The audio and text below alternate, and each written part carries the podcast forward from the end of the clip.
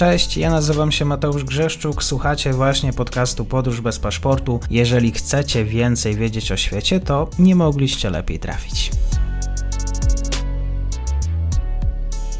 Dzień dobry Państwu, dzień dobry wszystkim słuchaczom. Dzisiaj będziemy rozmawiać o Pakistanie. Ze mną jest dr Krzysztof Iwanek, indolog, historyk, kierownik Ośrodka Badań Azji w Centrum Badań nad Bezpieczeństwem ASzWoj w Warszawie. Dzień dobry, bardzo mi miło, cieszę się, że się słyszymy. Cześć, dzień dobry wszystkim Państwu. Imran Khan, postać pakistańskiej polityki, bardzo barwna, były premier Pakistanu, oczywiście po, pojawił się, o ile dobrze pamiętam, w sobotę w stolicy Islamabadzie na rozprawie. Tam w międzyczasie oczywiście zamieszki między zwolennikami Khana a policją, bo Khan kiedy właściwie próbował wejść do Sądu Najwyższego. O co toczy się właściwie gra w kontekście byłego premiera? Co jest, o co jest oskarżany? Myślę, że gra toczy się najkrócej mówiąc o to, kto wygra nadchodzące w Pakistanie wybory. I myślę, że władza obecnego premiera Sharifa próbuje jak najszybciej doprowadzić do skazania byłego premiera Khana. I myślę, chociaż nie mogę tego teraz udowodnić, że chcą go skazać tak, żeby nie mógł kandydować w tych wyborach, bo boją się jego popularności. Co do oskarżeń, my już trochę to w swoim podcaście w, w poprzednich tak. odcinkach o Pakistanie omawialiśmy całą tę sagę, jak hmm. Khan był odwołany, więc ja może nie będę tego jeszcze raz podsumował. Tak Został odsunięty w zeszłym roku od władzy, bo stracił jego rząd większość i przegrał y, głosowanie na wotum nieufności, to wystarczy, po czym kiedy y, w, przyszedł do władzy nowy rząd, koalicyjny rząd pod wodzą właśnie premiera Sharifa, zaczęto wyciągać masę różnych oskarżeń, oskarżeń przepraszam, wobec premiera Khana.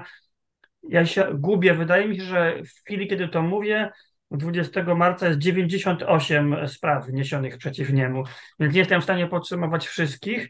Niektóre mogą być rzeczywiście bardzo, znaczy bardzo, mogą być słuszne, tego nie potrafię ocenić. Na przykład jest oskarżany o to, że kiedy otrzymywał prezenty od zachodnich dygnitarzy, to je sprzedawał. Niekiedy jednak już teraz wydaje mi się, że te oskarżenia są zdecydowanie zbyt silne i po prostu zakrawają na próbę złamania go, nie, nie, nie, nie pozwolenia mu, żeby był dalej siłą polityczną, bo to są oskarżenia o terroryzm. No ale na przykład jedno oskarżenie o terroryzm jest takie, że miał grozić jednej sędzinie, a słowa, które wygłosił według mnie nie były groźbą, już nie mówiąc o terroryzmie. Teraz jest z kolei właśnie Imran Khan oskarżony o terroryzm w związku z tym, że y, właśnie jego zwolennicy powodowali rozruchy, bo to pokrótce wyglądało tak, że on był wzywany już do sali sądowej od kilku miesięcy, twierdził, że nie może się stawić z powodów zdrowotnych, bo został postrzelony kilka miesięcy temu i po prostu przez kilka dni ubiegłego tygodnia zwolennicy Imrana Khana na jego wezwanie otaczali jego rezydencję, tocząc regularne bitwy z policją przez jakieś dwa dni, aż policja się poddała. No ale Imran Khan w sensie wycofała, a mimo to Imran Khan kilka dni później rzeczywiście stawił się w Sądzie Najwyższym w Islamabadzie. I teraz jest w związku z tym też oskarżany o to, że je, działania jego zwolenników, dość fanatycznych zresztą, i jego wezwanie, by go bronili, to też jest forma terroryzmu. Ja nie wiem, czy można powiedzieć, że to jest terroryzm. Na, na pewno no, spowodowało to e, ogromne komplikacje i, i krzywdę dla e, wielu osób. Mm, natomiast no, wydaje mi się, że no ten rząd zrobi wszystko, żeby jednak go skazać i że za coś w, następnych, w ciągu najbliższych miesięcy, skoro już przybył Khan do sądu, to zostanie za coś skazany. Wydaje mi się też, jakby trochę ugotował sobie tej zupy, biorąc pod uwagę też poprzednie jego wystąpienia, deklaracje polityczne, bardzo takie wątki amerykańskie, wątki służb, a takiego spisku, który właściwie obok, wokół premiera, byłego premiera krąży, no to tylko jeszcze bardziej podsycało energię wśród ludzi właśnie popierających jego przyszłość polityczną. Tak, ja nie pamiętam głównego momentu, kiedy to się stało, to znaczy nie pamiętam miesiąca konkretnego, ale w przeciągu ostatniego roku zrobiono takie badania opinii publicznej w Pakistanie, które sugerowały, że w te jego teorie spiskowe o tym, o tym, że on został obalony przez Amerykanów, to wierzyło blisko sześćdziesiąt procent respondentów. Nie wiem, czy, czy tak jest dalej. Pokrótce Khan miał w dniu dwudziestego czwartego lutego dwa tysiące dwudziestego drugiego roku, czyli w dniu rozpoczęcia rosyjskiej inwazji na Ukrainę, polecieć do Moskwy, mimo że podobno, to, chociaż była zaplanowana to wizyta wcześniej, Amerykanie go prosili, żeby tego nie robił. On poleciał i kilka miesięcy później, no niecałe dwa miesiące później, bo w kwietniu został odwołany przez to przegrane głosowanie nad wotum nieufności. W związku z tym on twierdził, to Amerykanie od, doprowadzili do odwołania mnie w zemście za to, że wbrew ich woli poleciałem do Moskwy. Mnie się jednak wydaje, że raczej odsunęła go no, największa siła polityczna w Pakistanie, czyli armia. To głosowanie nad wotum nieufności było przez miesiące wcześniej, przed jego wizytą w Moskwie e, zaplanowane. I rzeczywiście Khan bardzo grał na tym, że to wszystko jest amerykański spisek. Wydaje mi się, że teraz już praktycznie rok po jego odwołaniu trochę się wycofuje z tej narracji, na przykład sam się spotykał z jakimiś amerykańskimi delegatami. No, widać, nie udało mu się otrzymać może zainteresowania swoich zwolenników tą sprawą, no bo też on jakby zagrał taką kartą, że on tutaj ma w ręku dokumenty, które mają dowodzić, że to jest amerykański spisek, no ale żadnych takich dowodów do dzisiaj nie pokazał. Mhm. Ale jak ktoś mówi o faszyzmie w stosunku do siebie samego, nawiązując też do tego, jak zachowuje się policja, władze kraju, mocne słowa. No tak, a do, do Imran Khan, pamiętajmy, on jest gwiazdą, więc on jest świetny w mm, przyciąganiu uwagi do swojej osoby. Myślę, że to troszkę przeraża jego przeciwników. Imran Khan wiele lat był przede wszystkim krykiecistą. Był też człowiekiem, który potem, jak no, kapitan drużyny krykieta Pakistanu, supergwiazda. To coś powiedzmy, jak, jak, jak u nas swego czasu. Jak, on był swego czasu tym, kim teraz dla nas jest Robert Lewandowski po prostu. I wyobraźmy sobie, że taki Lewandowski po prostu idzie do, do, do polityki. I Imran Khan długo, co prawda, nie umiał przekuć tej popularności medialnej, gwiazdora, człowieka bogatego na, na sukcesy w polityce. Udało mu się dopiero to w dwa tysiące dziewiętnastym roku, kiedy wygrał wybory, pewnie ze wsparciem wówczas armii. Natomiast kiedy został odsunięty, to no w sumie znalazł się bardziej w swoim życiu, ale być może niż rządząc, bo teraz przez prawie cały rok już zwraca na siebie uwagę właśnie tym, że mówi, że to jest uderzenie w islam, że w imię islamu muszą go zwolennicy bronić, albo to jest faszystowski rząd, albo to są Amerykanie i ciągle wokół niego jest, myślę, że do tego stopnia, że częściej w mediach słyszy się jego nazwisko, choć jest byłym premierem Pakistanu, niż obecnego premiera Sharifa. I Khan, myślę, że w ten sposób chce zachować tę uwagę mediów na siebie przez jeszcze pół roku, dlatego że do października tego roku w Pakistanie muszą odbyć się wybory. I to jest wyścig z jednej strony, z jego strony o to, żeby dożeglować do tych wyborów z uwagą na nim i bez wyroku, który by uniemożliwił mu kandydowanie, a z drugiej strony rząd się spieszy, żeby właśnie tę możliwość mu prawnie odebrać. Jednak myślę, że i tak, mogę się mylić, ale sprawa Khana jest przegrana, bo jeżeli przeciw niemu stoi wojsko, a myślę, że stoi, to wojsko po pierwsze zawsze może y, pomanipulować nad urnami wyborczymi, co zresztą prawdopodobnie kiedyś zrobiło, kiedy wojsko jego promowało, pomagając mu wygrać, a teraz pomogą mu przegrać. A gdyby nawet to zawiodło, gdyby wybory były uczciwe, myślę, że Khan wydaje się mieć teraz dużą szansę, żeby ze swoją partią P T I te wybory wygrać. No to w ostateczności, jak się wojsku to nie będzie podobać, no to ono zawsze ma ostateczny argument w postaci sił zbrojnych.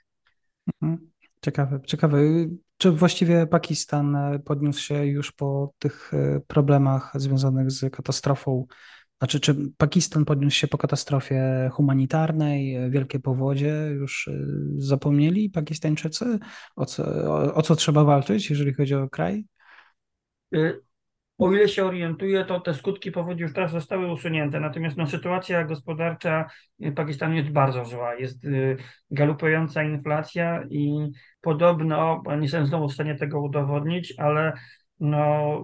ta sytuacja gospodarcza i to, że ona się przedłuża, jest mocno związana z tym kryzysem politycznym, gdyż um, Pakistan po raz kolejny, y, już gubię się, który negocjuje z Międzynarodowym Funduszem Walutowym kolejną transzę pożyczki. I podobno fakt, że rząd jest głównie zajęty zwalczaniem byłego premiera Khana, a Khan jest głównie zajęty zwalczaniem rządu, sprawia, że nie daje się w tych warunkach niestabilności politycznej wynegocjować Międzynarodowym Funduszem Walutowym kolejne zastrzyku pieniędzy, który mógłby przynajmniej trochę uśmierzyć tę sytuację gospodarczą. Chiny, Pakistan wobec konfliktu na Ukrainie, czy tam gdzieś pojawiła się w międzyczasie zmiana tego stanowiska, również w relacjach, w odniesieniu do relacji z Chinami? Jeśli chodzi o Ukrainę, wydaje mi się, że nic się nie zmieniło, w tym sensie wydaje, że te sygnały, które mamy, które krótko podsumuję, to za mało, żeby twierdzić, że coś się zmieniło. Szef sztabu armii Pakistanu, ale poprzedni zeszło, zeszło, do zeszłego roku, generał Badziwa, miał taki moment, że krytycznie wypowiedział się o rosyjskiej agresji na Ukrainie. Wydaje się, że robił to po to, żeby sobie zaskarbić względy, odzyskać względy Amerykanów, no ale to rozmawialiśmy w twoim pod, którymś poprzednim odcinku twojego podcastu, że i tak szef sztabu się zmienił. Teraz jest nowy generał Munir, o ile wiem, on nic takiego wprost o Rosji nie powiedział. Pojawiały się ciekawe wątki, ale to głównie w mediach indyjskich, muszę podkreślić, nie pakistańskich, że podobno Pakistan miał sprzedawać y, amunicję y, Ukrainie. Czyli nie powiedział nic, nie potępił Rosji, ale no to byłoby wypowiedzenie się dość jasno po jednej stronie. Tym niemniej ja dowodów na to nie znalazłem. Są takie spekulacje, więc podkreślam, to są tylko spekulacje, że być może to rząd Wielkiej Brytanii na przykład kupuje z Pakistanu amunicję, żeby podarować ją Ukrainie, więc de facto z perspektywy Pakistanu to jest biznes, a to z perspektywy brytyjskiej wówczas byłoby wspieranie Ukrainy. Więc nie, Pakistan zasadniczo tutaj tak naprawdę bardzo podobnie jak Indie, zachowuje neutralność, to znaczy nie, nie stara się opowiedzieć po jednej stronie tego konfliktu. Równolegle też ten, ten kryzys gospodarczy w Pakistanie sprawił, że Pakistan sięgnął po rosyjskie zboże, w związku z tym no, tutaj skorzystał Pakistan, choć nie tak mocno jak Indie, które, które kupują teraz na potęgę tę, tę rosyjską ropę. Jeśli chodzi o Chiny, z tego, co się orientuje, Pekin milczy w sprawie wewnętrznych wydarzeń w Pakistanie. Nie wiem, co, co, co myślą tam decydenci w Pekinie. Sądzę, że są, powinni być zaniepokojeni, jednakże no, ta przyjaźń, partnerstwo pakistańsko-chińskie jest tak silne, że nie sądzę, żeby Chińczycy sobie tutaj pozwolili na jakąś ryzykowną politycznie krytykę. Są takie interpretacje, muszę przyznać, że cała ta zmiana, która dokonała się w Pakistanie w ciągu ostatniego roku, to jest z jednej strony lekkie próba przesunięcia się Pakistanu w stronę U S A i oddalenia od Chin. Faktycznie no, Imran Khan, jak został odsunięty, to twierdził, że to są Amerykanie, więc jakby zakłada się, że skoro on krytykuje Amerykanów, to ci, którzy go odsunęli od władzy, chcą być bliżej Amerykanów, a jak bliżej Amerykanów, to dalej od Chin. Jednak ja nie jestem przekonany. Ja nie sądzę, żeby w ogóle jakieś drobne akcenty w stosunkach pakistańsko-amerykańskich oczywiście zmienić się mogą, ale po pierwsze Amerykanie opuścili Afganistan i tym samym upadł główny powód, dla którego Amerykanie potrzebowali Pakistanu, a z drugiej strony Pakistan jest już tak silnie zapożyczony w Chinach, tak silnie gospodarczo uwiązany, że ja nie sądzę, żeby jakiekolwiek działania, czy zmiana rządu, czy taka inna deklaracja, czy jakieś pielgrzymki generałów do Waszyngtonu mogły zmi- pakistańskich mogły zmienić fakt, że no, dla Pakistanu teraz Chiny są najbliższym partnerem. I tu myślę, taki czy owaki rząd w Pakistanie już tego nie jest w stanie zmienić, przynajmniej nie w krótkim czasie. Tak jest. Bardzo dziękuję za dzisiejszy komentarz. Doktor Krzysztof Iwanek, kłaniam się nisko. Dziękuję za zaproszenie. I to już koniec na dzisiaj. Zapraszam na profil podcastu Podróż bez paszportu na Facebooku, Instagramie i Twitterze. Zachęcam też do wsparcia mojej pracy na serwisie Patronite oraz Buy Coffee. Do usłyszenia.